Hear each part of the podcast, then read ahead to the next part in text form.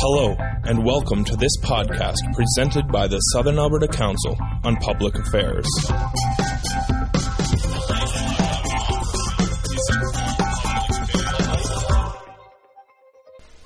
To today's session of Southern Alberta Council on Public Affairs. We're very pleased to have you here today with us. Please remember to turn off your cell phones.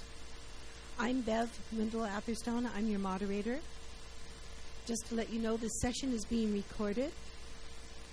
Please put $11 in the basket at your table and have someone count it before the baskets are picked up.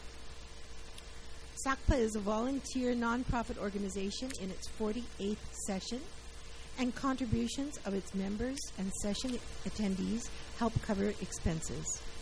We encourage you to buy memberships, and please see Annalise von Urs, our administrative manager, to purchase or renew your membership.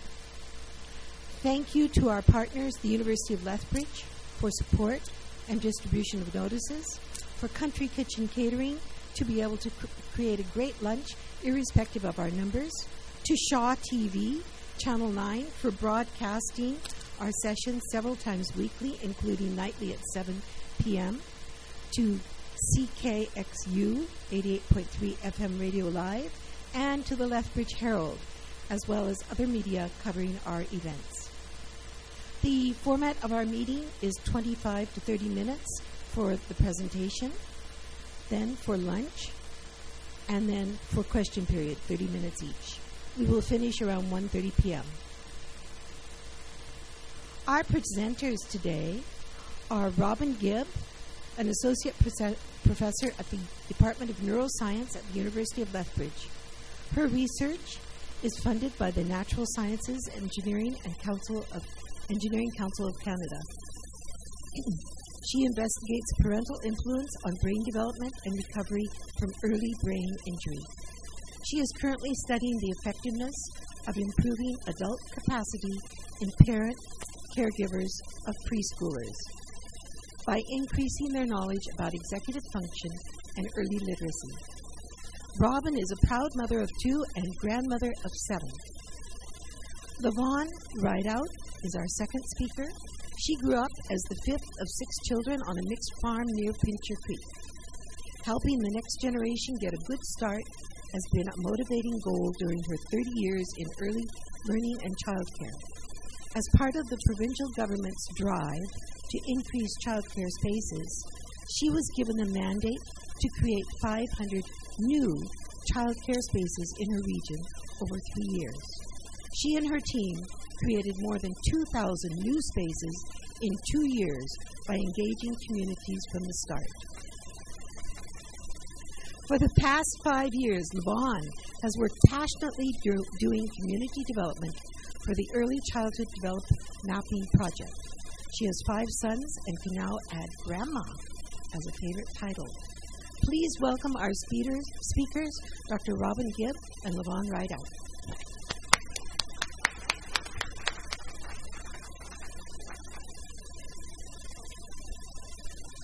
Good afternoon. It's a real pleasure for me to be here with you today because we're going to talk about something that both Ravon and I are very passionate about, and that is that we need to pay more attention to our little people so we can all benefit in society. So I wanted to first tell you about how important early experiences are in the brain. It's something that we've been talking about for decades and decades. But when I was in university in the 70s, it used to be a debate. Is it nature or nurture who makes you, or that makes you who you become? And now we know it truly is both, that your experiences actually are the masters of how your DNA is expressed, and as a result of that, you become an entirely different person than you may have been with a different set of experiences under your belt.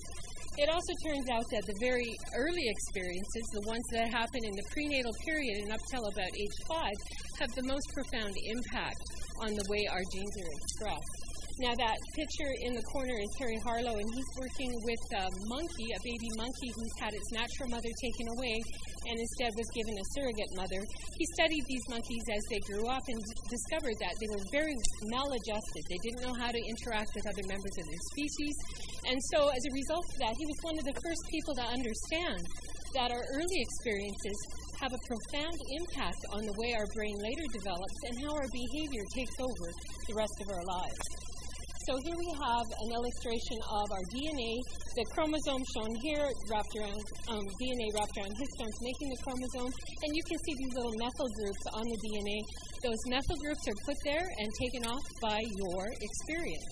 And so we call that the signature effect because signature is actually an endorsement of our experience to have certain genes expressed, other genes not expressed. So our experience truly is the master of our genome. And I just wanted to illustrate how important these interactions are. So we have our genes and the kinds of things that happen in nurture, our stimulation, our experiences, our nutrition, and that works together to form the field of epigenetics, which control our gene function, and various neurobiological pathways are impacted as a result of this, including our physical health, our mental health, our behavior, and our ability to learn and understand. So I have a little video.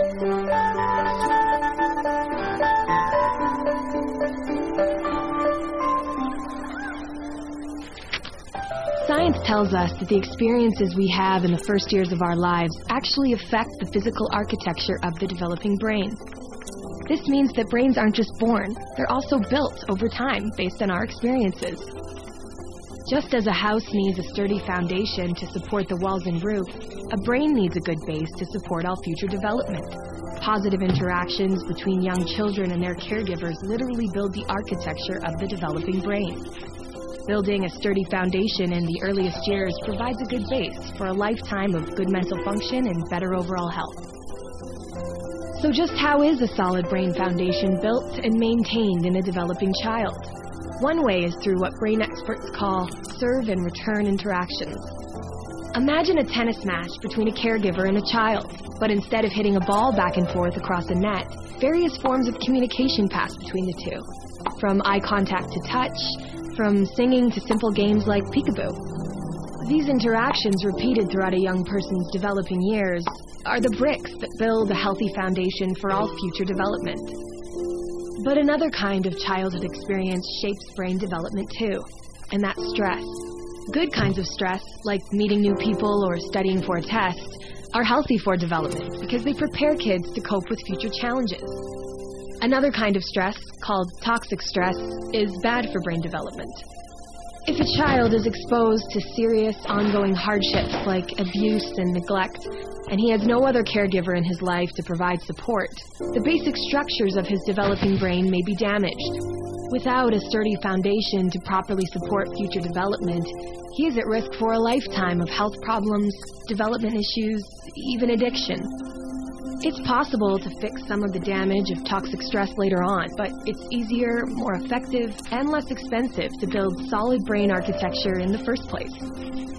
One of the things that sturdy brain architecture supports is the development of basic emotional and social skills, an important group of skills which scientists call executive function and self regulation can be thought of like air traffic control in the child's mental airspace. Think of a young child's brain as the control tower at a busy airport. All those planes landing and taking off and all of the support systems on the ground simultaneously demand the controller's attention to avoid a crash. It's the same with a young child learning to pay attention, plan ahead and remember, and follow lots of rules. Like all of us, kids have to react to things happening in the world around them, while also dealing with worries, temptations, and obligations on their minds. As these demands for attention pile up, air traffic control helps a child regulate the flow of information, prioritize tasks, and above all, find ways to manage stress and avoid mental collisions along the way. Having this ability is a necessity for positive and level mental health. Developing effective air traffic control, overcoming toxic stress, and building solid brain architecture are things kids can't do on their own. And since strong societies are made up of healthy, contributing individuals, it's up to us as a community to make sure all young people have the kinds of nurturing experiences they need for positive development. To build better futures, we need to build better brains.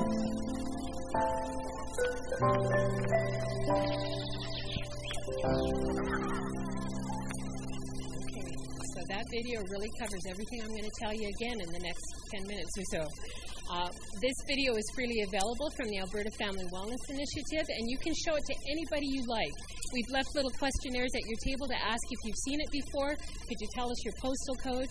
Because both Levon and I are members of an innovation team supported by Alberta Family Wellness Initiative, and we're taking the data back, uh, analyzing the data, and trying to figure out if this little video is being shared widely amongst Albertans and if we're understanding the early brain story. Okay, so uh, just a recap of the video is telling us that we need a strong foundation for a sturdy brain. We need to protect children from toxic stress. We need to develop strong air traffic control skills in their brains, and that truly is their executive function, which we'll talk about briefly. And then the possibility of serve and return and how important it is to develop sturdy brain architecture, and that is loving, nurturing relationships with children. So when we can support children, we can develop their brains in very positive ways. So we're going to start by talking about my top three factors to brain development. We'll talk first about attachment and relationships, the serve and return. And here is, I think, one of the most uh, uh, life changing books I've ever read for me. And this was a book by Sandra Greenspan and Berry Brazelton, The Irreducible Needs of Children What Every Child Must Have to grow, learn, and flourish. And what they talk about in this book are the seven needs of children. Now, Sandy Greenspan is one of the most well known child psychiatrists in North America, Berry Brazelton, a pediatrician. They use the Brazelton score in most nurseries across North America. They got their good heads together and they came up with this list, and it starts with physical protection for children. That they need to understand that someone's got their back, their parents are caring for them, and they're safe. They need to have experiences that are tailored to their individual differences and their uh, interests, and they also have to have developmentally appropriate experiences they need to know what the limits are. They need to know their rules in their lives, and children love to report if anyone's broken the rules. So that's one of the reasons why they need to know this. And they also have to be in stable and supportive communities where there's some cultural continuity. And I think that's something that we're losing in Lethbridge, and we need to fight hard to get back. Because when I grew up in this city, I knew everybody on my block and the block next and over. And that not does not seem to be the case. It doesn't seem to carry forward so much anymore because we have a mobile, a very transient uh, population of young families in the city. We need to make sure that we're supporting them with that community support that can make a difference for families. And they need to know that their future is protected. But the number one need is their need for ongoing nurturing relationship. And that's something all of us can do. We all have the capability to be nurturers for our young people. The next thing is air traffic control that I wanted to talk about, or executive function. In order for a child to be successful in school and in life, they have to have well developed executive function. And it turns out that their adults and their environment have a big impact on how this develops in children before they enter kindergarten.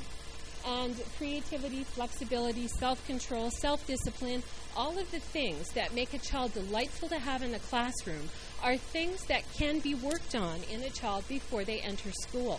It turns out that those executive functions are more important than IQ in predicting a child's success in school. So if we can work and on these little traits that little people have and even make small improvements, it can make a big difference for their outcomes in school and in life. Interestingly, there's just new work out by Harvard that shows you can train this as early as the first year of life. So we have four solid years to start working on little ones to make sure they truly are ready for kindergarten when they get there.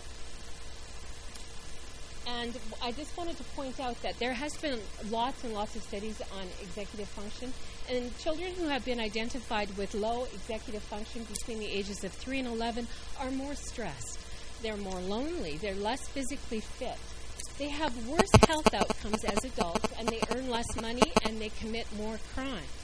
So if we can make a difference for our little people in those early years by supporting executive function and supporting parents' understanding of how to interact with the children, we can make small improvements in their executive function, and this will translate in a society to vast improvements in our health, our wealth, and a lower crime rate. So, truly, it is a good investment.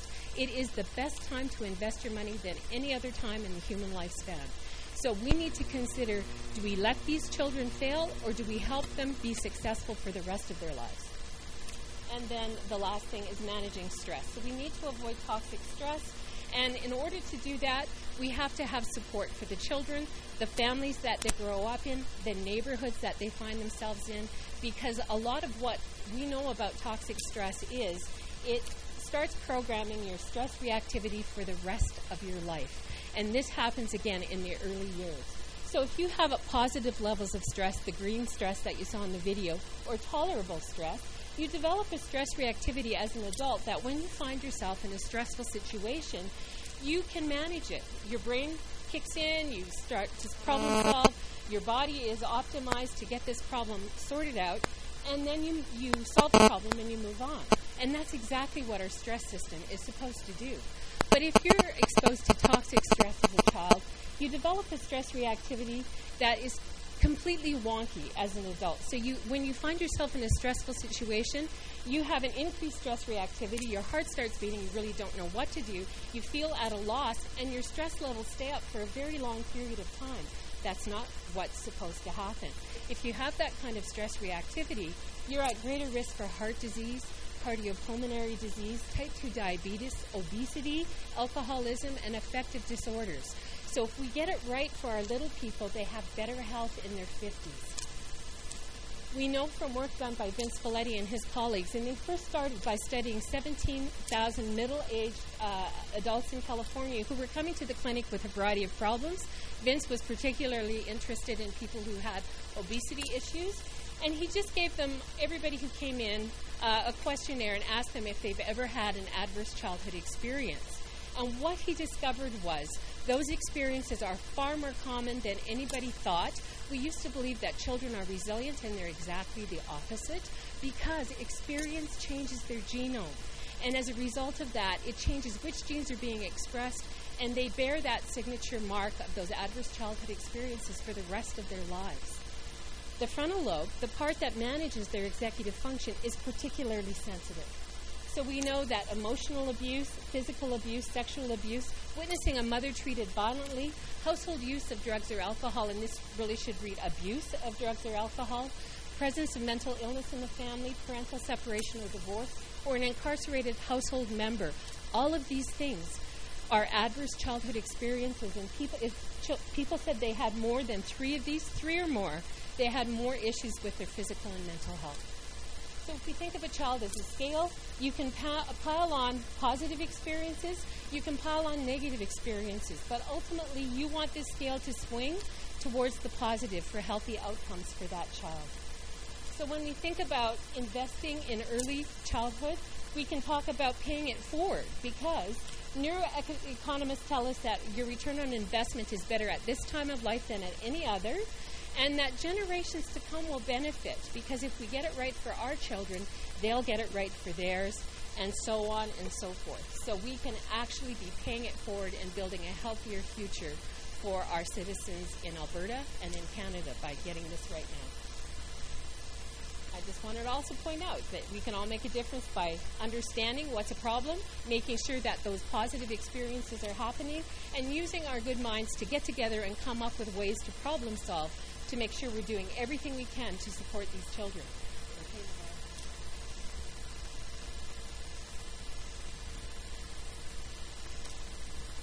So the next little bit, I get to talk to you about a project that's been going on here in the province of Alberta. So the Early Child Development Mapping Project was a five-year project that was initiated in 2009 uh, through the Ministry of Education. Um, right across the, the, country, there's been uh, a collection of early development instruments to determine how well our children are doing. Alberta is one of the last provinces to come on board, and they started doing this, but they decided we not only just want to collect the information, we want to figure out then how do we get this information and get it out to our communities so that we can make it usable. So the uh, Ministry of Education contracted with uh, they put out a proposal. The U of A was actually the successful candidate, and we started the, the project and we've been moving it forward. That project wrapped its uh, wrapped up at the end of August of this year, and we now have a baseline of how well children are doing right across the province. And so I'm here to share that information with you, giving you a baseline of how Alberta is doing, but more importantly, what's happening right here in Lethbridge for our children. So we, with with our project here in in Leth area in Alberta, we are we decided to look at three data sets. We only didn't want to find out how well our children are doing. We wanted to look at some of the influencing factors that surrounded that. So we also looked at their socioeconomic information as well as what are some resources that are surrounding the children within the community. So one of the first things that we were tasked with is going out to the community and talking to them, and they created 100 coalitions right across the province. So this gives you a quick little snapshot of what those, uh, where those coalitions were and, and what was happening. So the coalitions, what we wanted to do is bring this to the to the community. So we went out. There was a group of ten of us who went out to the community to find out who are the movers and shakers, who are those that are passionate about doing things for children in our community, and we created community coalitions so that we had someone who could bring the data and the information to. Um, the, the, coalitions were made up of many, many different uh, factors within within the communities themselves and they contributed to the research and the data. So the information I'm sharing not only came from an amazing team that I was able to work with, but came from the community, and I'm able to bring that forward to you. To just give you a quick snapshot of some of the people who sat on, we actually did a look at across the province who are the key people who actually sat on the coalition. So you get a quick snapshot and see um, some of the people who actually made it, the makeup of the coalitions. So the data I'm going to share with you is actually from the Early Development Instrument. So just give you a quick foundation of what that is. Um, the EDI is a po- population-based measure, so it's not giving us information on individual children, it's giving us information on how well a community is doing.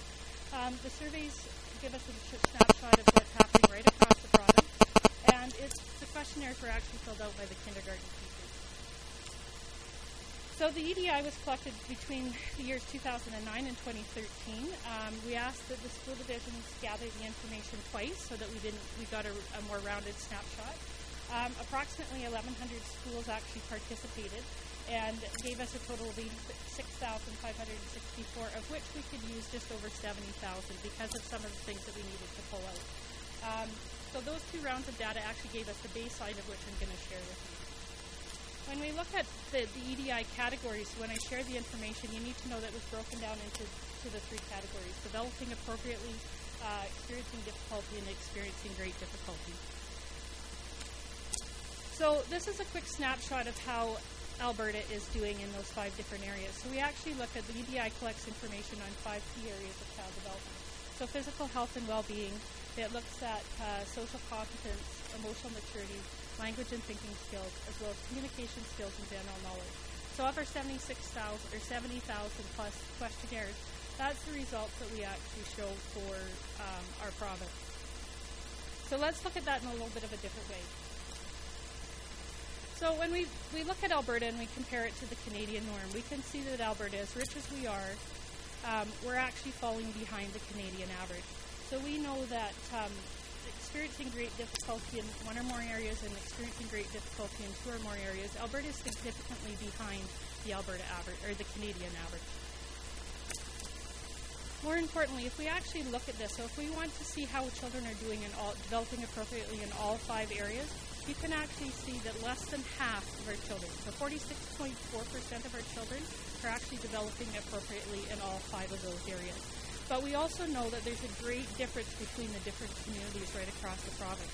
So you can actually see in one of our communities, the highest, the, the community that was doing the strongest, 73.1% was, was developing appropriately in all five areas. That's a great target for us to hit. We want to find out what was that community doing and how did they get the results that they got. Unfortunately, one of our communities, only 16.4% were developing appropriately. So you can see a great range across the province on what's happening. But for me, less than half of our children doing well, we've got some work cut out for us. So let's just do a quick summary of that. So less than half, 46% are developing appropriately in all five areas.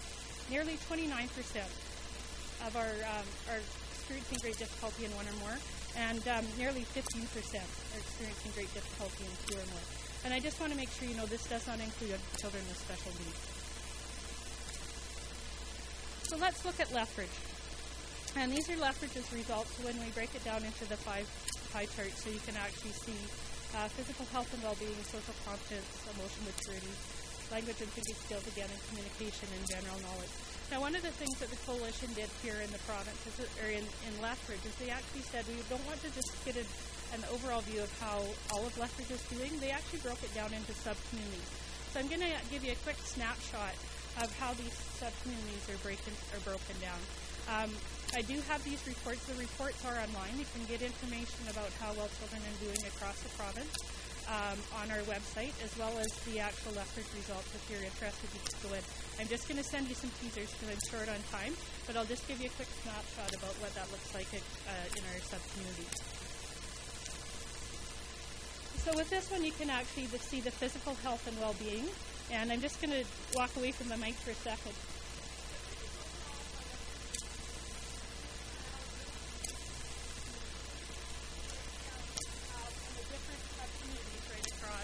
Uh, the city of Lethbridge. So you can actually see there's fairly significant difference in our different communities too as well. So not only is there a difference in our communities across the province, our sub-communities right here in Lethbridge, we actually can see pockets of areas in the city which we need to do some additional work. That's good for us because it gives us an idea of what's happening. We can look at, you know, maybe why are we getting some of the results that we're getting, and maybe that'll give us some information on how well we can, what things we can do to make some changes. So this is this is actually looking at the uh, social development. Again, you can see the differences across our sub-communities. Our emotional maturity.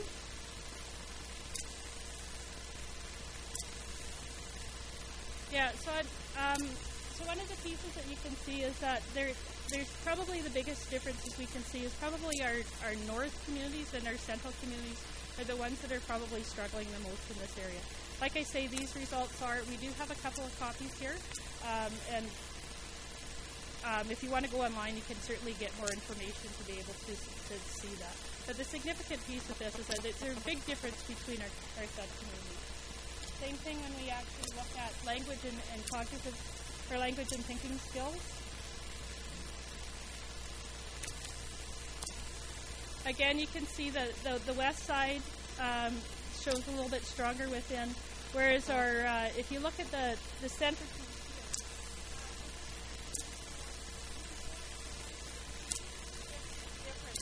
on how well those children and, and, the struggles. So the green is doing well, and um, the red or the orange and the blue is is experiencing difficulty or experiencing great difficulty.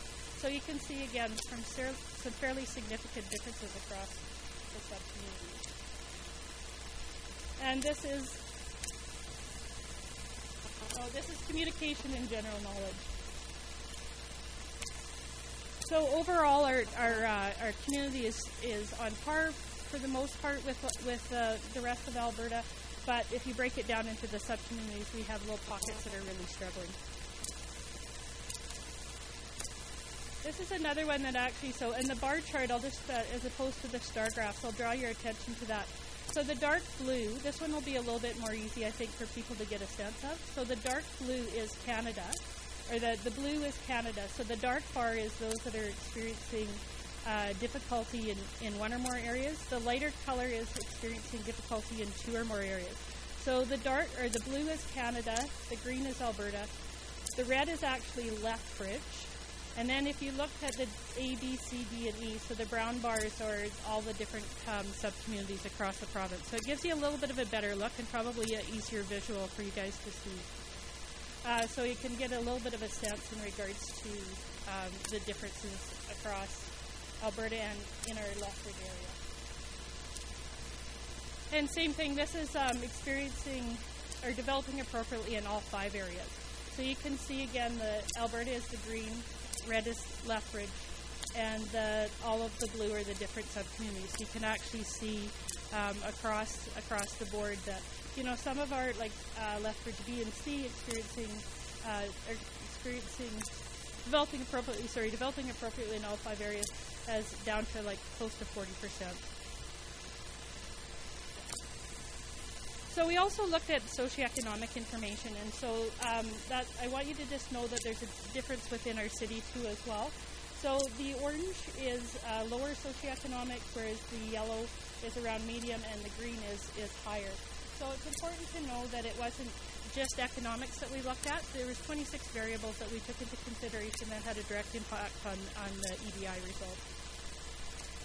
And we know that socioeconomic status has a huge impact on how well children are doing. But the important piece to know with this is that the significant number of children who are struggling is actually falling in that middle class. And so we really need to understand that it, this is something that we need to make sure all our children have. Uh, we need to do things differently for them.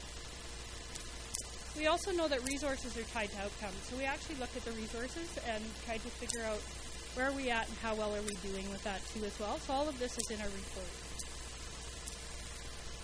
So we, we do know that the, the stronger the, the programs, the, the better the outcomes for children. We actually um, located more than 23,000 resources which directly impact children and families across the province. As you know from Robin, we know that that lays our solid foundation. But the important piece is to understand is that children don't grow up in isolation.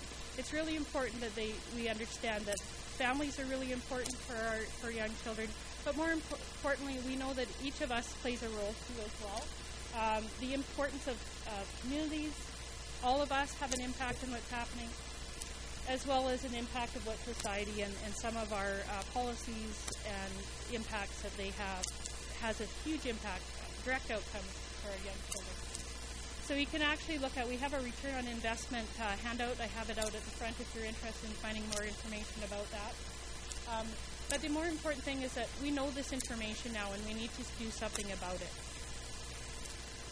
So, in summary, we know that thousands of young children in Alberta are, are, not reaching their potential. This represents a huge loss for us here in Alberta, and we need to do something different. The recommendations have come out in the final report. There's six of them.